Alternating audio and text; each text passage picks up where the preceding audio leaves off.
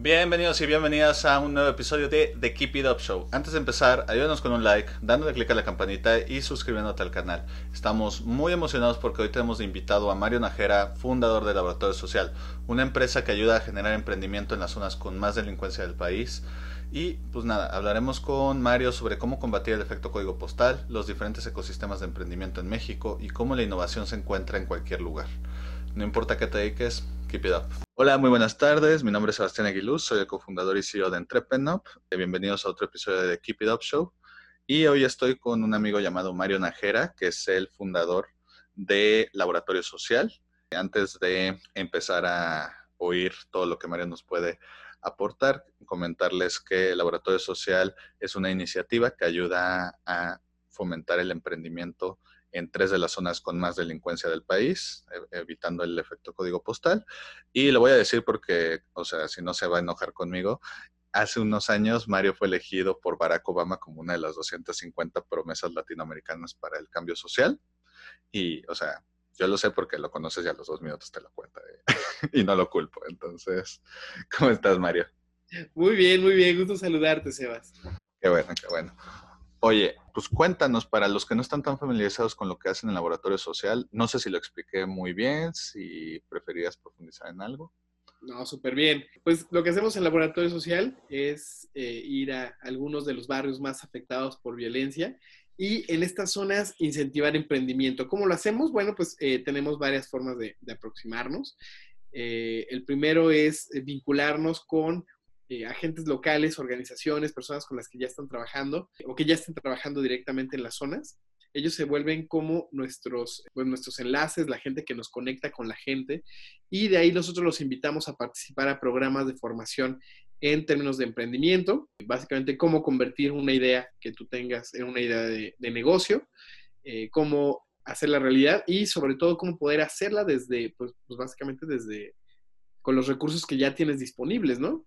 También a partir de esto, pues nos hemos vinculado con distintos eh, agentes, distintas personas que eh, se han sumado a esta, a esta tarea y pues muchas de ellas a veces fondean o a veces nos, realizan eh, donaciones de los de las cuestiones o de las cosas, capital, semilla que necesitan estos proyectos para hacerse realidad.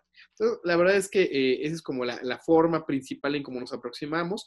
Adicionalmente tenemos muchos programas que vinculan, porque al final de cuentas el objetivo de, este programa es generar eh, nuevos empleos y con esos empleos combatir o reactivar las zonas económicas que tienen como más violencia y de esta manera generar oportunidades para que los chicos, los más jóvenes, que es como la edad de riesgo entre los 13 a los 18 años, pues no tengan que involucrarse en estas actividades delictivas y tengan pues alternativas que les permitan vivir y generar ingresos. Está increíble. Una pregunta, vamos, cuéntame un poquito del origen secreto detrás de esta iniciativa, o sea, algo que me que saca de onda mucho a la gente cuando les cuento de laboratorios sociales, que normalmente cuando piensan en, ya sé que no es una incubadora o una aceleradora per se, pero cuando piensan en estas iniciativas de, de, sí, más o menos, este, en estas iniciativas para fomentar el emprendimiento y ayudar en todo este asesoramiento, normalmente piensan que están, y porque la mayoría están, no sé, en la Condesa, en Polanco, hablando de Ciudad de México, ¿no? En la Roma, sobre todo en la Roma, en el centro, etcétera. Y ustedes están, me parece que en Tepito, Ecatepec y Estapalapa, ¿no? Así es. Sí, nosotros ya, nos metemos prácticamente a cualquier, a cualquier zona que presente estas condiciones, pero sí, nuestra principal presencia está en Iztapalapa, que es considerada la zona, la, pues sí, la zona con, eh, con mayor cantidad de presos en el sistema penitenciario, es decir, es la gente que vive eh, allí, la que, y las condiciones de vida que hay en esa zona que a veces lleva a que mucha gente pues opte por otros caminos. También hemos estado en Tepito, eh, en Ecatepec también tenemos ahorita una, presencia que eh, pues nos parece importante, siendo ahorita el municipio con mayor cantidad de feminicidios en toda América Latina. La verdad es que es, es sí, sí es diferente, ¿no? ¿Por qué nos decidimos como más bien ir a esta zona, sino irnos como al tradicional como ecosistema de emprendimiento? Y creo que es por eso, porque no hay un solo ecosistema de emprendimiento. Normalmente, eh, pues es como la naturaleza, ¿no? Así como hay diferentes ecosistemas, ¿no? La tundra, la taiga, el bosque y la selva húmeda, así hay muchos ecosistemas eh, de emprendimiento Y creo que cada uno es distinto, ¿no? Así, si uno va a Querétaro, el segmento eh, a lo mejor es mucho, o el, ecosistema es mucho más industrial. Si uno va a lo mejor al Bajío, también puede encontrarse más esas características. Si uno va más hacia eh, el norte, hacia Sinaloa, a lo mejor es mucho más hacia lo agro. Es decir, hay muchos ecosistemas y lo importante es cómo hacemos que estos, eh, eh, o, cómo desarrollar, cómo entender primero que nada en qué ecosistema estás trabajando, es decir, la cultura que hay en torno a pues, las condiciones reales de, vida de, esa zona y cómo tú generas un programa hecho a la medida de ese ecosistema, ¿no? O sea, creo que es, es, la primera parte, por eso nosotros nos vamos más a otro tipo de ecosistema que es más de barrio, que es más de, pues, de, iniciativa, de creatividad, de a ver cómo, o sea, hay mucho comercio, por ejemplo, en este, en este ecosistema donde nosotros estamos. Y, y, las iniciativas a veces sí tienden más hacia el lado del comercio, un poco semi-industrial, y eso pues sí varía mucho del tipo de ecosistema que ves en otras zonas que van más hacia lo tecnológico, financiero, mucho más que el, ecosistema que, que, a veces más, eh, pues está más cercano a nosotros porque está en las zonas principales de la ciudad, ¿no? Pero eh, eh, creo que es empezar por entender que hay muchos ecosistemas y que todos los ecosistemas tienen cosas súper interesantes. La verdad es que una, tú lo decías, uno de, creo que de los inicios secretos de, esto, eh, de esta iniciativa, a mí me llamó mucho la atención, eh, por ejemplo, ir a la central de Abastos, ¿no? Cuando yo iba a, la central de Abastos, iba con mi familia y, veíamos ahí y comprábamos cosas, y ver cómo era de verdad, vaya, la central de Abastos, el segundo generador, el segundo, el segundo espacio donde se mueve más lana, solamente superado por la Bolsa Mexicana de Valores, ¿no? Todos los días y, pero, y ahí no estás viendo, eh, ahí es, es, real, ¿no? Ahí estás viendo los bienes. Entonces me llama la atención, bueno, por ejemplo, esas personas cómo emprendieron, ¿no? Cómo iniciaron, siendo que muchas de ellas a veces ni siquiera tienen la, la educación o la formación universitaria, a veces tienen educación básica y con eso les bastó para hacer grandes, grandes negocios que hoy dan y generan muchísimo empleo y muchísimo valor.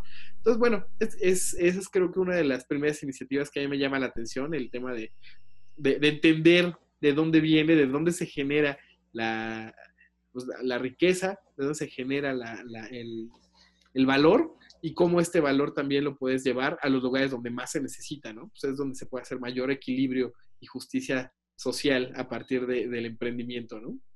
Está muy interesante porque aparte, yo hace poco leí un artículo de la revista Entrepreneur, las mejores 10 ciudades para emprender en México. Y esas 10 ciudades, o sea, habían unas que me sonaban bastante lógicas, Ciudad de México, Monterrey, Guadalajara, pues sí, ¿no? O sea, las tres metrópolis hace sentido. Y luego habían varias ciudades que a mí me sacaban de onda, que eran, que en, algunos casos ni siquiera eran la capital, eh, tipo Cuautla, en Morelos, tipo Poza Rica, Poza Rica. Poza Rica, que de hecho cuando estábamos dije, oye, acabo de ver que es, que es considerada en el top 10 de las ciudades para, para poner un negocio. Y era como, en serio, con toda la delincuencia, aquí no hay nada, ellos, ellos decían de no hay, no hay nada bonito, no se ve. Bueno, pero es que hay muchos negocios y ahí lo explican, de, son ciudades satélite que vienen para servicios de todas las otras regiones y que a lo mejor no está en nuestro estereotipo de, de lo, cómo se ve una zona comercialmente o empresarialmente exitosa, pero hay mucho dinero, o sea, hay muchísimo dinero eh, que luego ni te lo imaginas, ¿no? o luego de que no, no, sé si has visto Club de Cuervos. Sí, claro. Que, o sea, pues, que básicamente todo Nuevo Toledo era, o sea, era la ciudad de, esto, de, de los iglesias, porque todos los negocios y toda la economía giraba alrededor de sus industrias. Pues, sí, pues no pasa, ¿verdad? Como no, y esas cosas, ¿no? No, no, le, le, mandamos un abrazo a los dueños de todos los equipos de fútbol. Saludos a todos. Pero está bien, o sea, al final de cuentas son personas y a veces son familias con visión, con historia, las que terminan también construyendo las ciudades y está bien. Está bien. Le traen más trabajo a más gente, que es justo lo, mejor que puede hacer un emprendedor. Volviendo un poquito a todo esto, ahorita como que se está haciendo una mala reputación hacia el changarro, por así decirlo, como que ahorita es como de que todos tienen que tener su app o todos tienen que tener su emprendimiento tecnológico o todos tienen, o al menos se tiene esa idea, ¿no? De que tienes que ser innovador y disruptivo y no sé cuánto. Y hay toda una industria que a lo mejor no hacen una innovación tecnológica, pero hacen pequeñas innovaciones eh, en negocios tipo La Esperanza o los Pollos Felices, etcétera, que es, pues, es una pollería, es una panadería, pero encuentran una forma de hacerlo increíble y crecer mucho. ¿Tú qué piensas de todo esto? Bien, eh, yo creo que, insisto, hay que entender los ecosistemas, ¿no? O sea, si tienes un ecosistema de barrio y, ese, y esa iniciativa, una pequeña tiendita, te ayuda a sacar adelante a tu familia y te ayuda a que ellos puedan estudiar, desarrollarse, pues adelante, o sea, pues, pues qué importa, ¿no? Que, que, te critiquen, que te juzguen, pues mientras salgas adelante y te...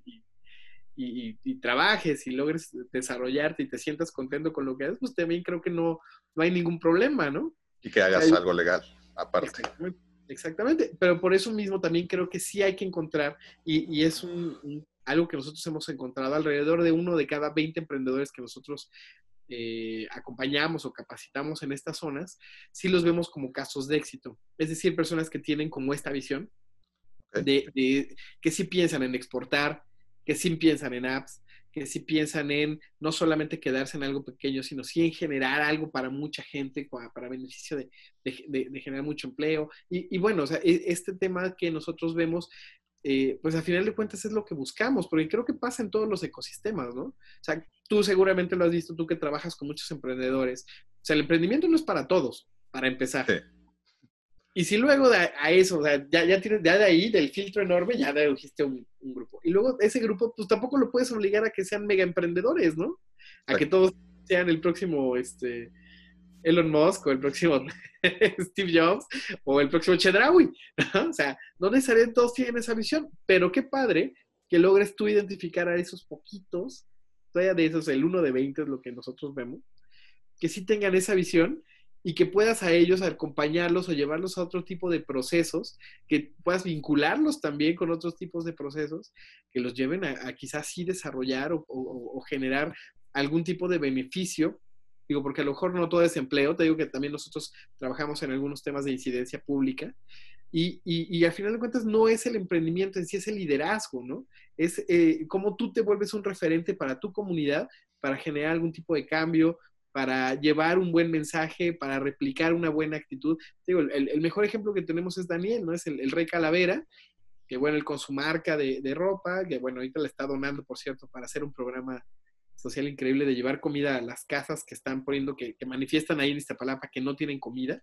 Ya si quieres hablar, luego platicamos de eso. Claro que sí. Pero, pero bueno, un, chico como, como un chico que vivió muchos años en la calle, ahora exporta, ¿no? Y ahora exporta eh, sus productos a diferentes partes del mundo. Y no solamente eso, sino que muchos de los chicos de la comunidad lo ven como un referente de, eh, bueno, o sea, él, a lo mejor es raro, ver ese tipo de, estímulo, porque hubiera sido mucho más fácil que se hubiera puesto a, vender tachas y perico, pero, pero pues no, o sea, él optó definitivamente por otro camino, un camino mucho más legal, un camino que definitivamente también es mucho más difícil, pero que, a final de cuentas, eh, pues sí termina motivando a que a otros tengan ahora esa alternativa y vean que no solamente de, lado como del lado oscuro hay alternativas, sino que también de, del otro lado hay forma de hacerlo y hacerlo bien. Y me encanta todo lo que dices porque creo que un mensaje que, se, que todo el que está en el ecosistema lo oye demasiado. Hasta, eh, es como de que tienes que ser grande, escalable. Eh, tú, tú, lo decías, de todo, tienes que ser Elon Musk no eres nadie. Güey, güey. O sea, yo quisiera ser un, des, un uno entre cien de lo, de lo que es Elon Musk y, yo me doy por bien servido, ¿no? Es como si fueras futbolista y, güey, es que si no eres Cristiano Messi, no eres nadie. O sea, de hecho, me acuerdo de una anécdota de Johan Cruyff, eh, que es uno de los mejores jugadores de la historia y después de Messi seguramente el mejor jugador de la historia del Barça, que su hijo jugó en el Barça y tuvo una carrera decente en varios equipos, o no, no era tan bueno como el papá, y cuando le preguntaban de, oye, ¿qué se siente no ser tan bueno como tu padre? Digo, linda la pregunta. Dijo, oye, es que yo soy, yo, no es que sea malo, es que soy como el 99% de los jugadores que no son tan buenos como mi papá. O sea, y, yo, y yo creo que esto también se puede llevar un poquito al emprendimiento de, oye, o sea, soy, sea pyme, sea transnacional, soy un buen empresario en lo que hago y está muy padre lo que hago, y me hace feliz y le trae estabilidad económica a mi familia y, oye, y le traigo trabajo a otras personas, pues qué padre. O sea, a veces no, no necesitamos Y creo que se nos está perdiendo ese mensaje de que tampoco tienes que ser el Mesías o el nuevo Carlos Slim para que valga la pena lo que haces. Sí, exacto. Recordemos que en, este país los mayores generadores de empleo son las, son las MIPIMES. exacto. Sigue habiendo Mega Carlos Slims y sigue habiendo FEMSAs que son los mayores empleadores del país y aún así le siguen ganando los 19, ¿no? Los MIPIMES. Exacto. Entonces, está padre que haya, que haya modelos para poder impulsar a ese uno de 20, pero no podemos dejar de ver a los otros 19 nada más por enfocarte en Messi, ¿no? Exacto. La requieres a 19 más para poder integrar un equipo que, puedan ayudar y que puedan generar, digo, retomando otra vez el ejemplo del 1 de 20, ¿no? Que, es como el red que nosotros tenemos. Pero sí, o sea, exactamente, eh, no podemos obligar a que toda la gente sea, sea emprendedora de alto alcance, escalable, y si lo quieren ser, qué bueno, dales todas las herramientas para que ellos lo descubran, pero si no lo quieren, no importa, dale las herramientas para que lleguen hasta donde ellos también quieran llegar, ¿no? Si lo que quieren es mejorar su casa y convertirla en cuartos de Airbnb y vivir de sus rentas, que luego también eso es como, mira, me, vale, ¿no? O sea, al final de cuentas, si eso te permite a ti tener tiempo para enfocarte en tu familia, para enfocarte en eh, el estudio, desarrollarte en tu verdadera vocación, pues qué mejor, ¿no? al final de cuentas, creo que el emprendimiento es un ejercicio liberador que lo que te hace es recuperar tiempo. ¿no? Es tener tiempo para ti, es tener tiempo para, para realmente ocuparte en tu vocación. Y si tu vocación es crear y hacer crecer empresas, pues dale, ¿no? Me parece perfecto. Oye, Mario, y cuéntame, está muy cool toda tu historia, está muy cool todo el trabajo que están haciendo. ¿Hay uno, dos casos que nos puedas contar muy rápido de personas que digas, wow, o sea, un poquito más concreto sobre qué hacen y qué es lo que admiras de ellos como emprendedores y como empresas? ¿De, en general o de, no, de, casos? de, sus casos de éxito? Ah, muy bien. Ya hay una chica que se llama Elizabeth, igual eh, bien interesante porque ella cuando la conocí tenía poquito de haber fallecido su papá y entonces ella tuvo que tomar, eh, ellos se dedicaban a la, a la, maquila y al desarrollo de uniformes, al diseño de uniformes, entonces ella estudió diseño y todo, entonces poquito antes de que la conociera, desafortunadamente su papá falleció y ella estaba pues muy estresada ya con su mamá porque pues llevaban la, la, pequeña empresa que, que, habían construido pues en la familia. Y ella muy joven, ¿no? Habrá tenido en ese momento unos 24, 25 años. Entonces, el, el tomar primero el, eh, pues, la batuta de una empresa familiar. Y segunda, eh, pues, pues sacarla adelante.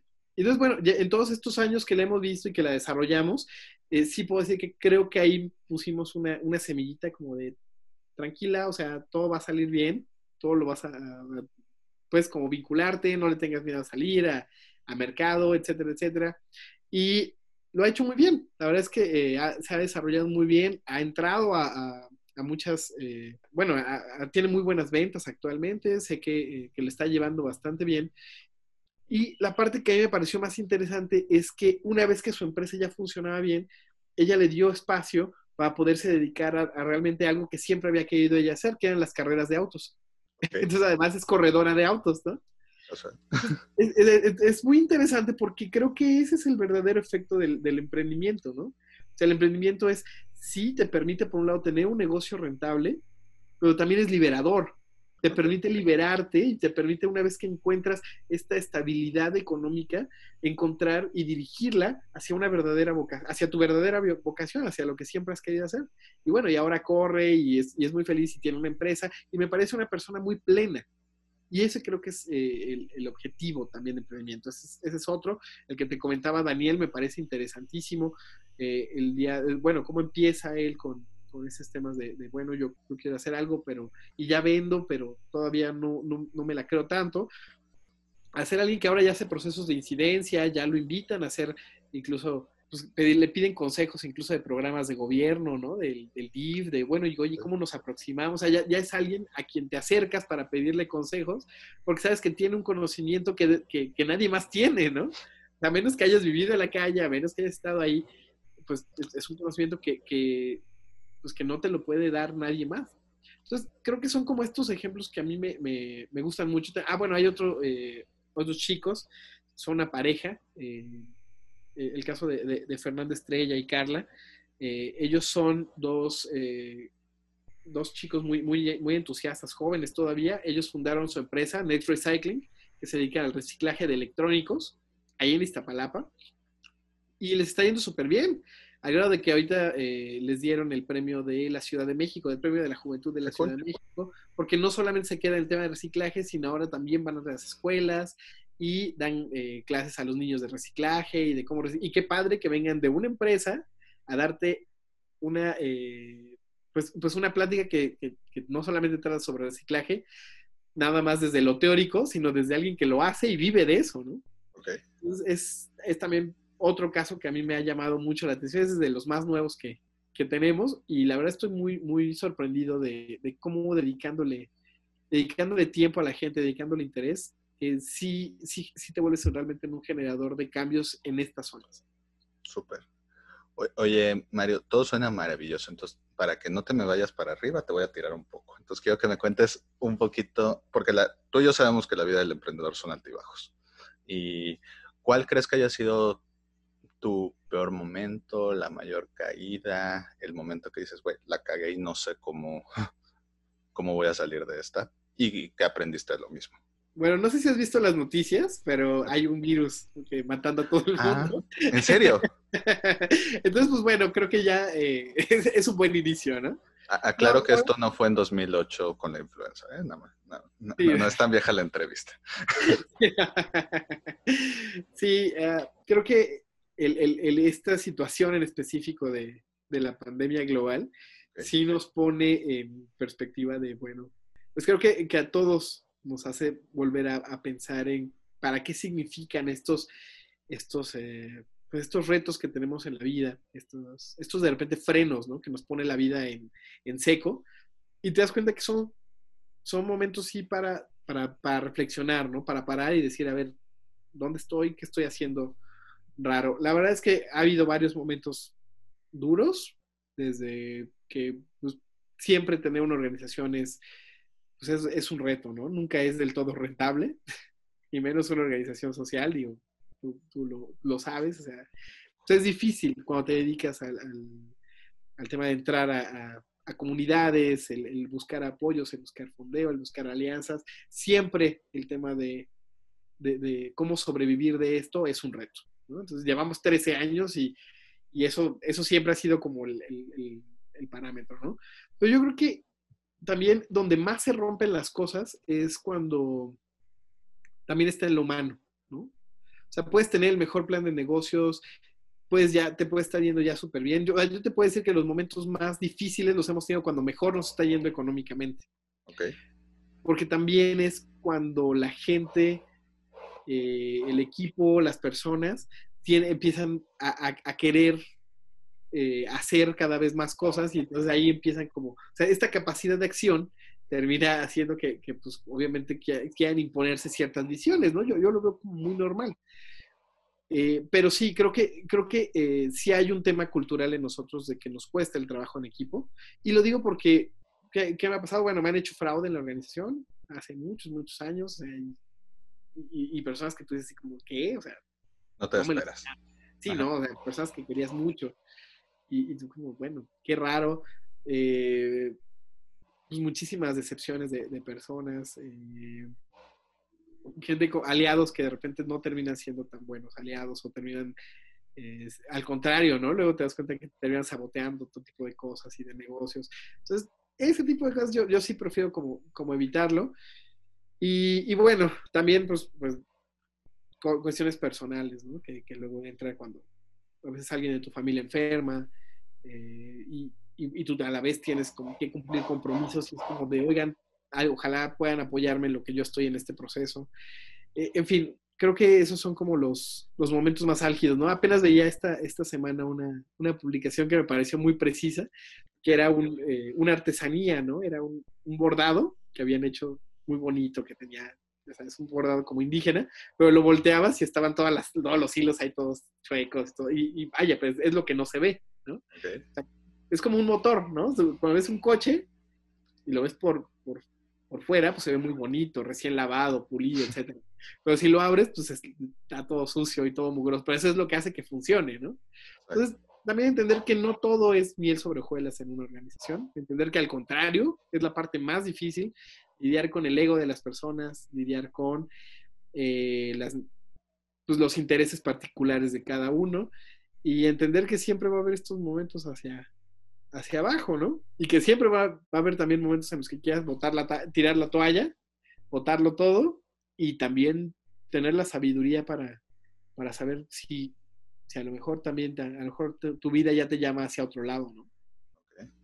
O sea, no todo lo que brilla es oro, básicamente. Definitivamente no.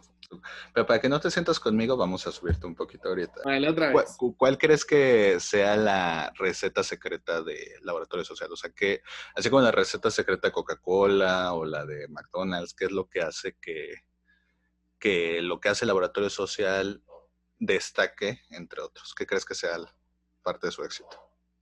Pues yo creo que en, nuestro caso, el, ser como cercanos a la gente. Okay. la, cercanía, o sea, no, no te damos un programa acartonado y aburrido. O sea, sí partimos de, mira, aunque no sepas nada, no importa, mira, vamos a, partimos de donde estás. Eh, el tema de que nos pueden buscar, o sea, toda la, gente con la que trabajamos tiene mi número, entonces pues, el día que quiera me puede marcar y con gusto le echamos un, un fondo, todos los voluntarios con los que trabajamos tienen mi número y sin problema. Si alguien hay, hay, tiene en algún momento algo que comentar, pues lo puede exponer, ¿no? O sea, sí buscamos ser como bien francos y también eso ayuda a que mucha gente no, no, le encante a veces nuestra, nuestro método. Okay. Pero entendemos que parte de la confianza, el hecho de los cualquier proceso educativo, cualquier proceso educativo parte de la confianza. Si yo te pregunto a ti, oye, ¿te acuerdas de cuál es tu profesor o profesora favorita? Estoy seguro que no fue por la supermetodología que te dio. Sí, no, era porque justo la el vinculación, la conexión. Siempre hay algo más.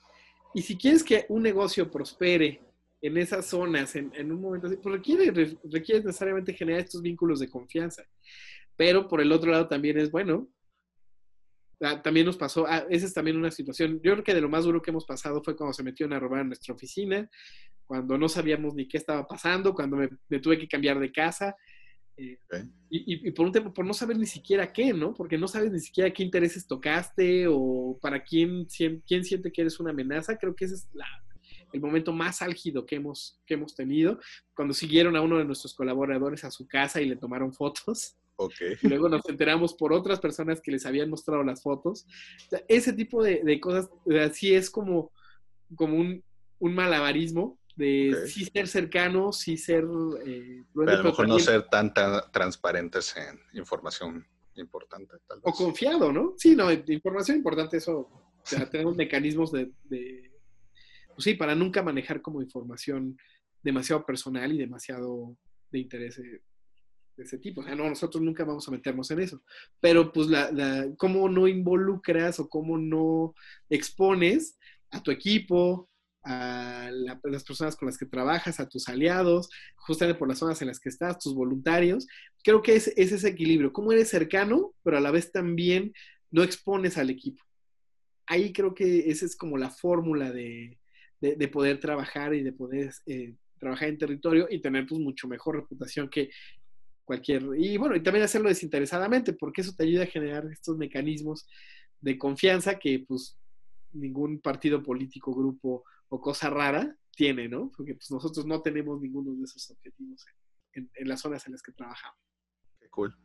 Oye, Mario, nada más para ir terminando, nosotros siempre preguntamos tres sís y tres nos, básicamente los tres pecados capitales y los tres mandamientos que tú crees que un emprendedor debe tener. Puede ser una característica, puede ser una práctica. ¿Qué crees que sean las tres cosas más importantes para hacer y para evitar como emprendedor? Bien, el primer sí es, sí, hazlo. Ya luego ves si te, si te equivocaste, si no te salió bien, pero hazlo. O sea, no, no te vas a quitar la espina de, lo que quieres hacer, de emprender, de las ideas, de los proyectos, hasta que no lo hagas. Entonces, sí, hazlo. Sería el primer, el primer sí. El otro, eh, otro sí que yo les diría es eh, sí. No está mal emprender entre amigos. Eh, gente con quien tú confíes y sobre todo con quien compartas valores. Así, e, ese es el equipo ideal, porque muchos decimos, no, es que me falta un contador, entonces voy a ser socio a un contador. No, no, no.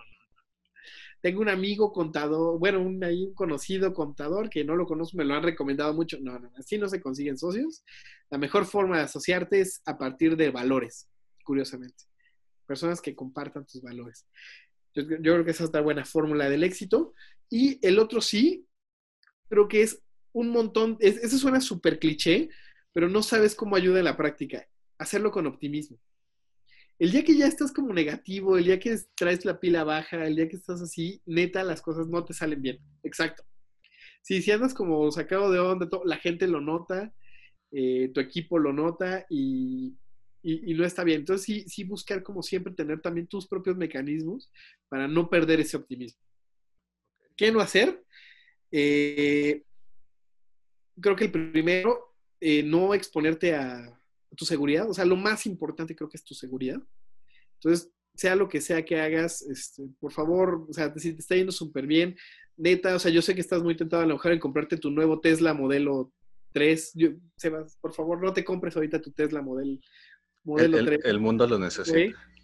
Yo sé que lo necesita. A lo mejor ahorita no. Pero, o sea, sí, sí, no, no hagas estas cosas que por demostrar éxito te puedan poner en riesgo. Es muy común, muy común eso. No dejes que el éxito o tus logros te hagan como cambiar. Y es propiamente el tema de ego. Creo que si algo mata proyectos, no es lo financiero, no es lo, operativo, siempre es un tema de ego, siempre es lo humano.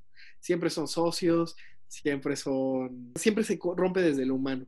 Y tú como director, o sea, creo que una de las más importantes habilidades directivas, y no solamente directivas, sino también de liderazgo, es saber controlar al ego, que es ese demonio y ese dragón enorme interno que tenemos y que destruye y que sabe, sabe incendiar proyectos, ¿no? Hay, hay una serie que se llama Game of Thrones, básicamente trata de eso, toda la serie, y lo importante que es moderar a nuestros, a nuestros dragones internos. Muy bien, a veces literalmente. A veces literalmente. Y el último no, que, que se me ocurre, no mentir, o sea, no, no prometer nada que no vayas a cumplir.